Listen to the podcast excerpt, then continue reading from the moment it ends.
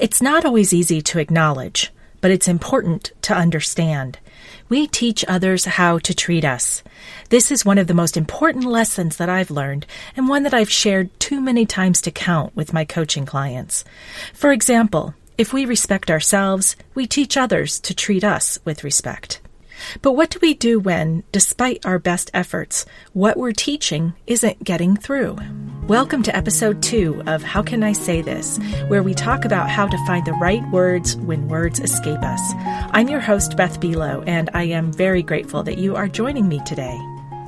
There are lots of reasons why what we teach others about how to treat us doesn't always stick. We're going to explore a few of them in this episode and probably revisit the topic repeatedly through the lifespan of this podcast. During my conversation with today's guest, we look specifically at what makes someone a bully or narcissist and offer some communication strategies for keeping yourself out of harm's way. We'll also respond to listener questions about establishing boundaries and how to break a pattern of isolation in relationships. I'm pleased to welcome to the podcast Dr. Laurie Helgoe, who I've had the honor to call a colleague and friend through my work with the Introvert Entrepreneur. Laurie is a psychologist, educator, and author specializing in the relationship between personality and culture. She is an associate professor of behavioral sciences at the Ross University School of Medicine and author of several books, including Introvert Power Why Your Inner Life is Your Hidden Strength. Her next book, Fragile Bully Understanding America's Destructive Affair with Narcissism, is set to be released in early 2019. Information for contacting Laurie, as well as links to various resources mentioned in the episode, are found at howcanisaythis.com. Hi, Laurie. Welcome to How Can I Say This? I am really looking forward to chatting with you about bullies and narcissists. I am so happy to be here, and I'm really excited about your new podcast series. I think it's very needed these days. Oh, thank you so much. Yeah, I'm super excited too. And this is our second episode. So it's all fresh and new. And yeah, just so curious to see what direction it goes. Yeah. So to open up, I want you to tell us a little bit about your forthcoming book. Um, it comes out in March of 2019. I can't believe I'm saying 2019. right. And it's called Fragile Bully Understanding America's Destructive Affair with Narcissism. Tell us a little bit about that and what led you to write it. Sure. I wrote it around the time of the 2016 election a lot of polarization going on, a lot of talk about narcissism. But what I was most struck by at that time and what I found myself wanting to write about was not just what was going on on TV screens and in the political world, but what was going on in Facebook exchanges and what was going on among family members and the ways that narcissism, regardless of who we pin it on, was kind of infecting us all. Mm-hmm. And that whether we were reacting to it or reacting kind of out of our own narcissistic, either collective narcissism or our own individual narcissism and our need to declare our take on things, mm-hmm. it was just a pretty ugly time. And I think it still is in many circles. And what I noticed is that the very efforts that we seem to be making to kind of counter this narcissism in the political sphere and in our culture actually seem to be perpetuating the problem. And so I became interested in what the researcher Paul Wachtel has talked about as vicious circles, in which our efforts to solve a problem actually feed it. Mm-hmm. And so I started writing about the destructive dances that we have in relation to narcissism and how we then might understand those interactions and then how we might unhook from them. And the concept of fragile bully really comes out of the idea that what hooks us often is this combination of feeling bullied, mm-hmm. but also there being kind of an underlying fragility, which causes us to kind of take care of the bully at the same time. Mm-hmm. And so it's it's a very perplexing uh, dilemma to try to deal with. It, because it seems to me, and I'm not a psychologist like you are, so I'm speculating that narcissists are probably very insecure, and that's where the fragility comes in Whether they know they're insecure or not, I don't know. But I mean, okay. what what is your take on that? Okay, yeah, and by the way, you're a very psychologically minded non-psychologist, so I, I, respect your your observations there.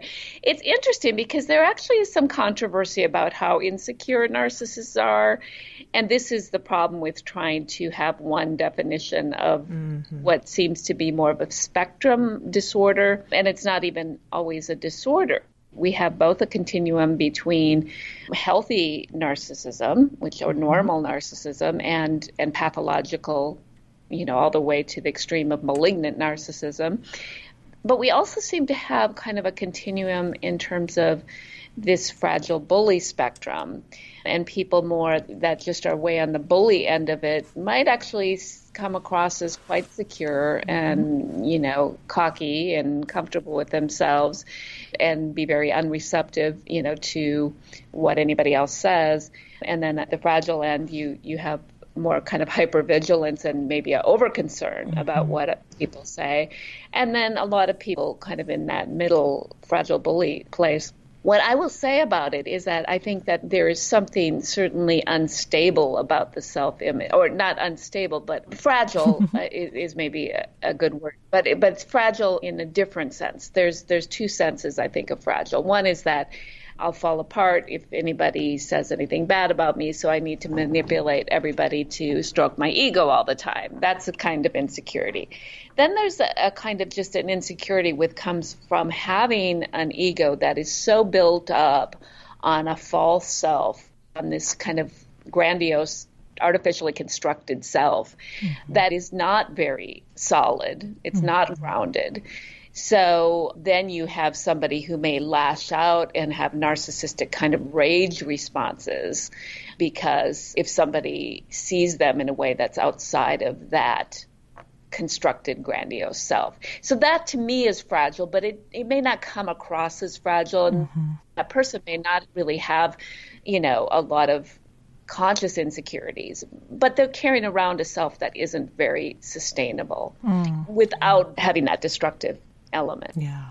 Well, I just realized as we're talking, especially when you said there's that spectrum, and and you know, you and I have worked in the introvert space now for quite some time, and we know that we can't take it for granted that everybody shares the same definition of introvert. Right. So I'm wondering if you could quickly, quickly, haha, um, give us a definition of kind of classic narcissist. If someone is kind of a classic narcissist, what does that look like? Yes, the definition is, is kind of evolving in some ways because um, current research and, and looking at kind of commonalities, there's this antagonism feature, and then uh, you know also this sense of entitlement that are generally present, whether you're talking about people that are more in the vulnerable narcissist uh, subtype or the grandiose narcissist subtype. I think that ultimately, and if we look at what even the origin of the term narcissism, it comes from you know the mm-hmm. myth of Narcissus, who was in love mm-hmm. with himself and couldn't take his eyes off of himself. Mm-hmm. And so I think that probably the simplest way to think of narcissism is this excessive self focus and self concern at the expense of concern about others. So that impairs empathy, that impairs, you know, the ability to be present and receptive to others and receptive to input, you know, from the world. And so that's where the kind of antagonism can come into play, um, need to kind of control people and control input, um, control reality in a sense. Mm-hmm. Um, mm-hmm. and, and, in fact, there was one study uh, that looked at kind of childhood precursors of narcissism, and one commonality among different subtypes of narcissism was this need for control. But I would say, you know, if we just boil it down, I, I think excessive self focus is is definitely in there, mm-hmm. and that may take kind of a quiet, introverted nature of somebody who's yeah. just kind of within themselves and you know demands a lot of attention because of vulnerability, that kind of thing, or somebody who is into themselves in very verbal vocal ways. Mm-hmm. Uh, mm-hmm. Either way, their world is focused on their own reflection. Yeah. And I don't want to open up a Pandora's box of speculation, but when you talk about it on a spectrum, just like we talk about introvert, extrovert, everybody has some of each in them. Mm-hmm. Would you say everyone has a piece of narcissism in them that is part of ego? Yeah, so I would say that that everybody does have to contend with narcissism in, in some you know some way. And mm-hmm. one perspective is that there's a continuum from very very low narcissism, you know, actually a unhealthy low level to an unhealthy high level. Right. So somebody who really mm-hmm. feels no sense of entitlement, no sense of worthiness, uh, unwilling to mm-hmm. to kind of self advocate might actually do well to boost up their level of narcissism. I think more psychodynamically oriented people might say that those people have just really split off and, and kind of buried their own narcissistic tendencies and might then be attracted to people who are more narcissistic because they, they kind of fill in, you know, that, that, right. that space. That's one thing that I really talk about in my book is how we all have to contend with narcissism within, whether it is that we, we're not really owning the need for some self focus, mm-hmm. or whether we are kind of caught up in ourselves. Yeah.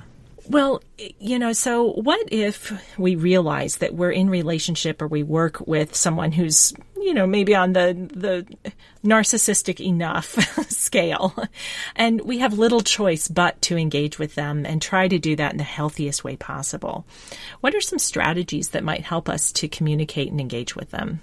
That's a tough one mm-hmm. because dealing with people narcissistically inclined to a pathological extent is challenging. You know, so let's acknowledge that. Mm-hmm. However, the way it's challenging often has to do with parts of ourselves that are ready to get hooked. And so, for example, if we're prone to guilt mm-hmm. and somebody very needy can kind of hook us into continuing to provide in ways that that ultimately harm us, what we would do best with is working with that you know that place that gets hooked mm-hmm. and how we can close that off and and and not be so receptive to getting into the dance. There's all kinds of ways that narcissists can hook us. Um, sometimes a narcissist who's kind of buffoonish can, in a way, be actually entertaining, but also destructive there can be a way that we can kind of take it on a superior position and kind of get off on that mm-hmm. So that that's one of the dances I talk about, the superior dance. And so, what we do is at the same time that we're kind of belittling the narcissist, we are actually not holding that person accountable because we're not taking them seriously. And so, we actually disempower the exchange that way if that makes sense. Yeah. yeah. So I, I, think it's it's very hard to say in a universal way mm-hmm. how you deal with it, but I think looking at, at as a dance, looking at the vicious circle and looking where you get hooked and how you know how you inadvertently feed the cycle, that I think is a starting point for for shifting the dynamic. I'm so I'm smiling as you're sharing this because I'm thinking about the conversation that I just had in the first episode with a gentleman named Kern Berry, and he leads workshops on difficult conversations under the name Pop the Bubble. oh. And one of the things that he shares with people is when it comes to having a difficult conversation, and, and I would extend that to, you know, talking with someone with whom communication might be challenging. He says it's not about them, it's about you. Mm-hmm.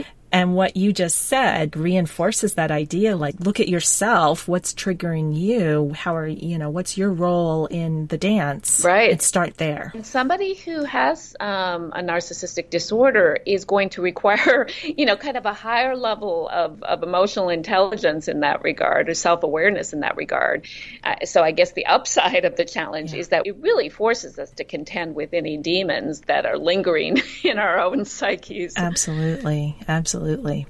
Well, in the in the spirit of knowing that bullying and narcissism is on a continuum, which I really appreciate that clarification, I want to turn to a couple listener questions.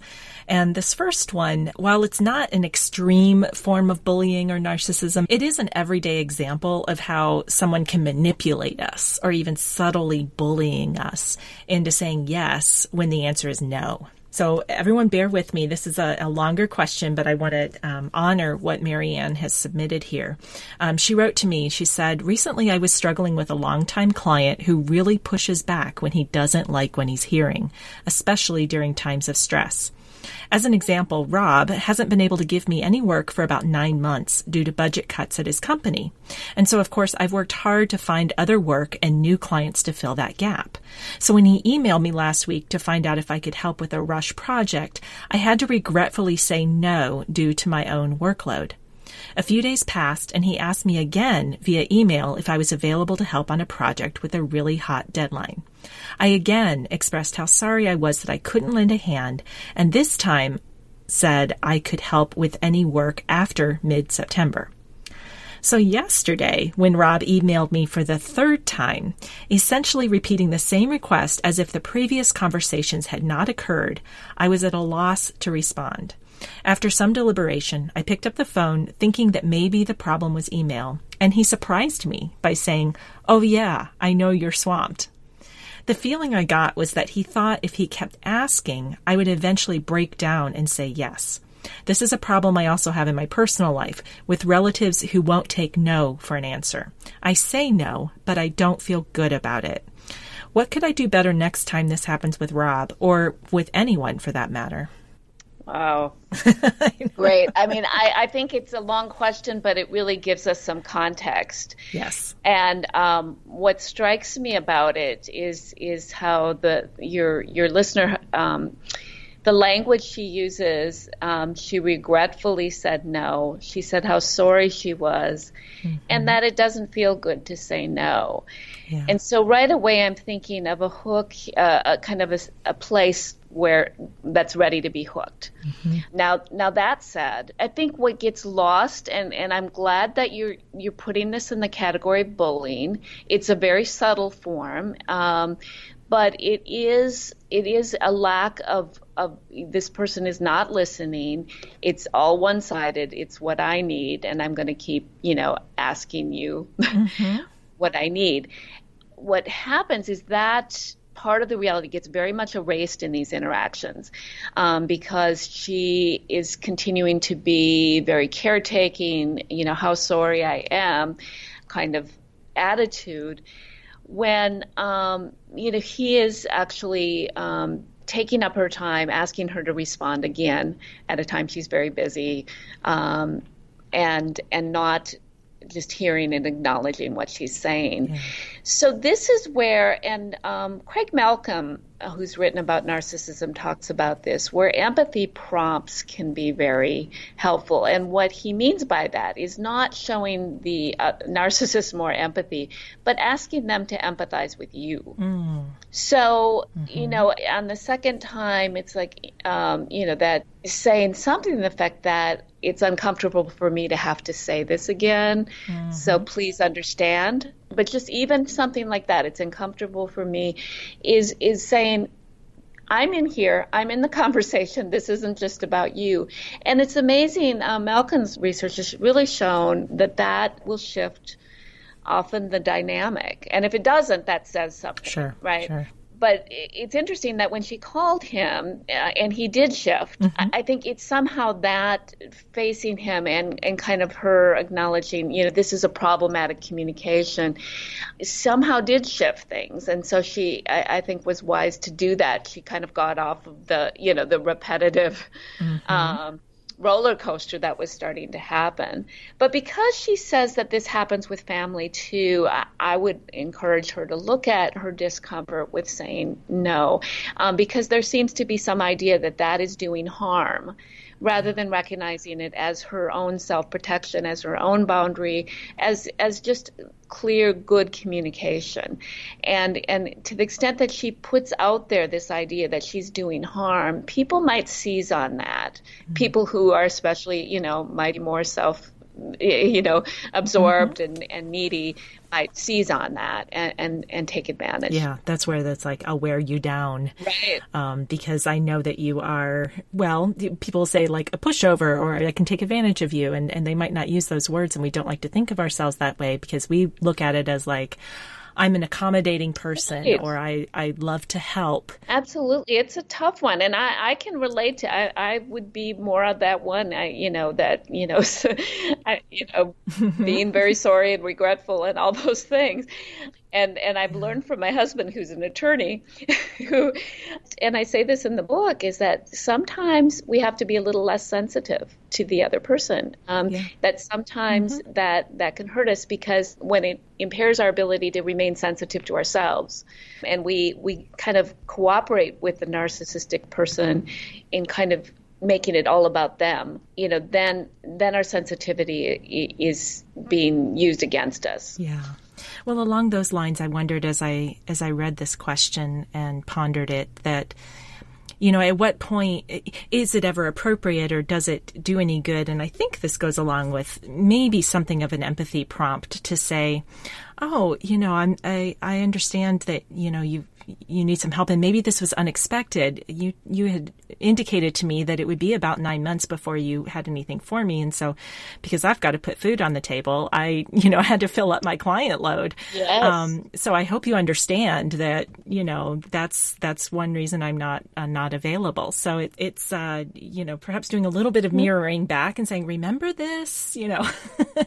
um, yeah, I like you know. that because I I think that's that's very humanizing, mm-hmm. you know, the kind of I've got to put food on the table, you know, um, yeah, I mean, having that kind of two sided response that, you know, I wish I did have time, but listen, yeah. you know, you weren't there when I needed the work and now I'm, now I'm full. Yeah. Um, and please understand it just, yeah, it's just, so yeah, then it's not just about you. It's about, yeah, there, that my needs and your needs are, you know, just didn't line up exactly. Yeah, that's a great way of putting it. It's like acknowledging that there's mutual responsibility for the situation. You know, he right. sort of brought it on himself. Yeah. and, and kind of positioned her to you know, served as a catalyst for her to fill up her calendar. And and I would say sometimes I think you know it's like how can I say this? It's also not well a lack of planning on your part doesn't constitute an emergency on my part. that I would right. that I might think right. that, but I would not say it. yeah, yeah, I, right, exactly.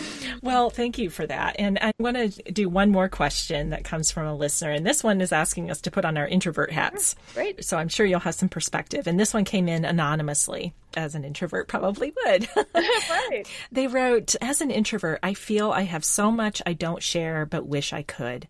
Rather than it getting easier as I get older, this pattern is becoming more and more entrenched, debilitating, and isolating. How can I show people who I really am when I seem to have an instinctive inclination to hold it in despite wanting to connect? Great question. So, I, when I think about myself and that dilemma, because I, I do think we all have some need to be known and to express ourselves, mm-hmm. but for introverts, doing that in high pressured situations, doing that kind of boldly with people we don't know real well, for example, is not in our comfort zone. Yeah.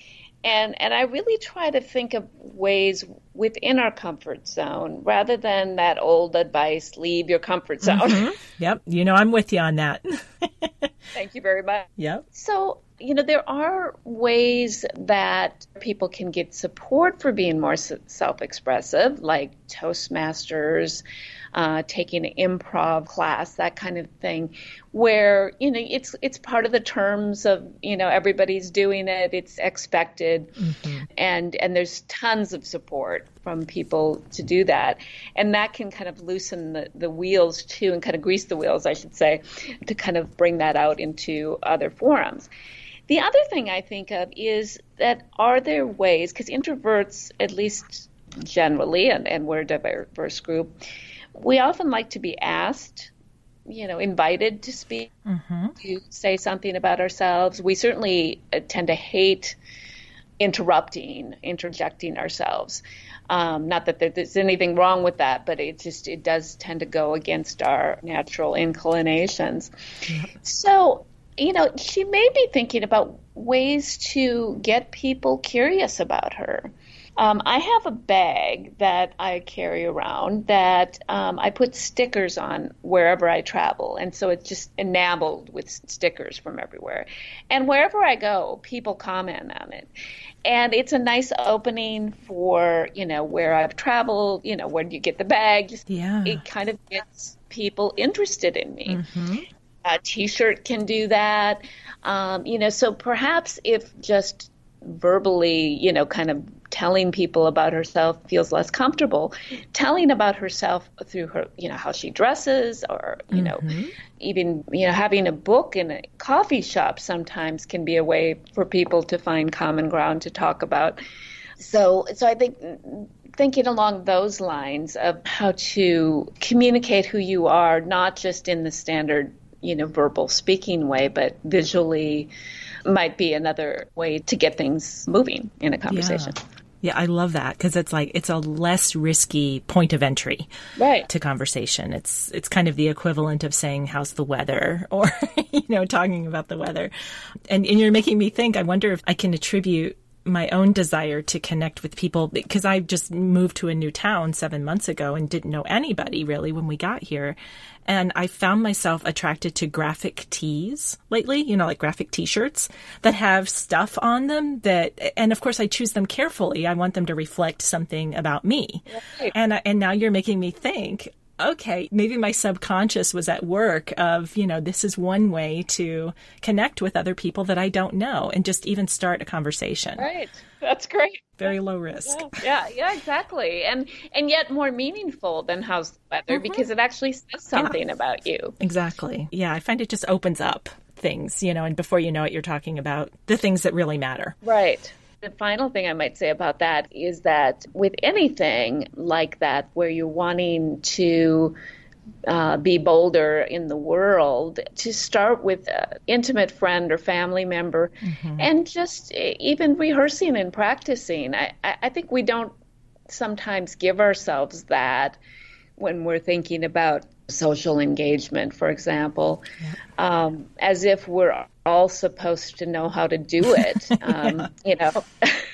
yeah. You know, so to practice scenarios, how might I interject myself in a dinner conversation, and um, and again, places like Toastmasters are, are, great for that because they're all kinds of different kinds of speaking opportunities that are rehearsed in Toastmasters. I mean, from right. from actually just a little bit this is a little bit about me to arguing a point you know so that's a great forum and that's available you know all over. Yeah. You're reminding us also that uh, like introverts generally when it comes to social situations appreciate structure. Kind of like to know what to expect. When am i going to speak? Who's going to be there? What's the agenda? Absolutely um, you know? yes. So that's a wonderful way to to help break that pattern. You know, she talks about a pattern and and I think part of what we're talking about here is how can you break that pattern and experience something different, gather new evidence that says you can share about yourself. Right. Feeding the desire, you know, in whatever way you do that, uh, will kind of build momentum. Mm-hmm. For me, uh, and a lot of introverts counterintuitively to some acting and, and having a, a, stage where i can play somebody else has been a great way for me to mm-hmm. express something of me that i might feel less comfortable expressing you know as me. Yeah absolutely. Right? absolutely. I think that's why a lot of actors are introverts. Yeah or introverts are actors i should say. Yeah. And and i just want to add one last thing that came up for me as I thought about this, and this was kind of with my coaching hat on. When I think about if we feel like we're withholding ourselves from other people, to me it begs the question about like who is around you? Like, do you trust them? Do you feel safe with them? And I think that goes to part of what you were saying, Laurie, about like find situations where that kind of sharing is invited and even expected but I'm thinking even on a personal level, you know, do you have people around you that you trust and, and that you feel safe with? And if you do trust them, then there's an opportunity to look inward as well and say, well, do I trust myself? Am I carrying around my own safety? Am I able to feel that sense of self worth and confidence and trust in who I am, what I have to offer to the world? And then be able to, you know, as we've been, you know, talking about, have those very low risk ways of, of putting that out there and kind of dipping your toe in um, to see, you know, to start to gather that evidence that says, yeah, I, I have something to share here that is um, awesome, and and people right. want to hear it. Right. Yeah, I think that's a wonderful point about um, kind of the safety within the social circle, mm-hmm. or what you know, who are you working to express yourself with, and and is there something about those people that that is also a part of the problem? Right. Right. I remember when I, I became very deliberate about finding quote my people mm-hmm. um, and it was when i recognized that the people i was with were not those people um, and I, I, kind of made a vow to yeah. myself if being with certain people leaves me feeling worse about myself that's not the kind of people i want to be around and and not even that these are bad people, but somehow the way they, they communicate or the the values um, that they have versus the values I have um, do not leave room for who I am. And when I don't have room for who I am, uh, I feel diminished. I feel, you know, different. I, I, question myself. I feel bad about myself, and and yeah. that's not a good way to be. right, right. and it, right. it seemed like such a simple decision to make, but it was very profound um, because it makes the whole world of difference when you're you're in a social context where you feel uh, invited to be there. Yeah, safety makes all the difference. Well, thank you for unpacking those questions with me and offering insights. I hope that the listeners who asked those questions found some value in that, and um, anyone who's listening that the question resonated with them, it gave them some food for thought. As we wrap up here, I'm just curious to kind of go back to the, the bully piece. What do you think is the most important thing for someone to be aware of mm-hmm. when they have a bully in their life? Wow. Um, I find myself thinking of, of, statements that might come off as trite, you know, but the idea that we can choose what to allow to kind of come in, it's easier said than done. Mm-hmm. But ultimately, that that whole idea of of not taking things personally becomes very, very important. Yeah. That when you find somebody bullying, um, whether that bullying is in just a very manipulative way, um, kind of even a needy sort of way, or in an aggressive sort of way, you need to kind of have a clear boundary that that is their behavior that is something they are doing and how much you engage is is up to you. Now certainly there are times where you actually need help disengaging. I mean mm-hmm. you're in a domestic abuse situation for example. Right. but there are many times where it's just too hard it seems to not text back. Yes. You know? Right. We have the choice to not text back to let that person to have that behavior and and I think the the need to fix, the need to resolve, the need to respond, the need to one up, whatever it is, are those parts of it are you know within our control, mm-hmm. and it doesn't feel good to have unfinished conversations.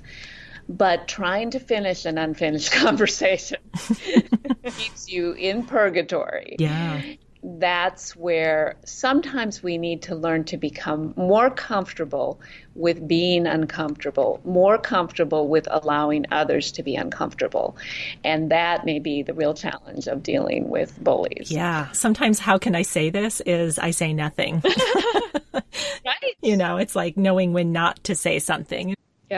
Well, thank you so much, Laurie. It's been um, fabulous talking with you. I know we'll be talking again in the future. I, I think you will. and especially around um, when your book comes out, I look forward to um, picking up the conversation then, if not before then. So, if people want to find you, where where can they uh, look you up? My website is drlauriehelgoe.com, um, but they can also find me on Introvert Power on Facebook, the Introvert Power page. Um, that's where I probably am most active and interactive right now, um, and also on I'm on Twitter uh, under my name, Laurie Helgoe.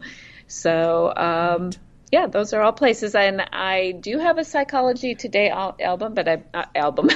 yeah. I'm going over to it.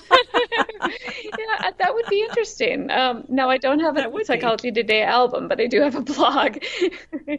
and um, but uh, I have been writing a book, so I've been doing more of that than the blogging lately. So um, yeah, but those are all places yeah. they they can find what I've Excellent. written or how to engage with me. Awesome, and I will make sure that there are links on the podcast episode page, so if people want to reach out. So thank you so much for um, the conversation and for your insights. Um, very helpful. So thank you, Laurie. Oh, I enjoy. I love the tough questions. So this was great.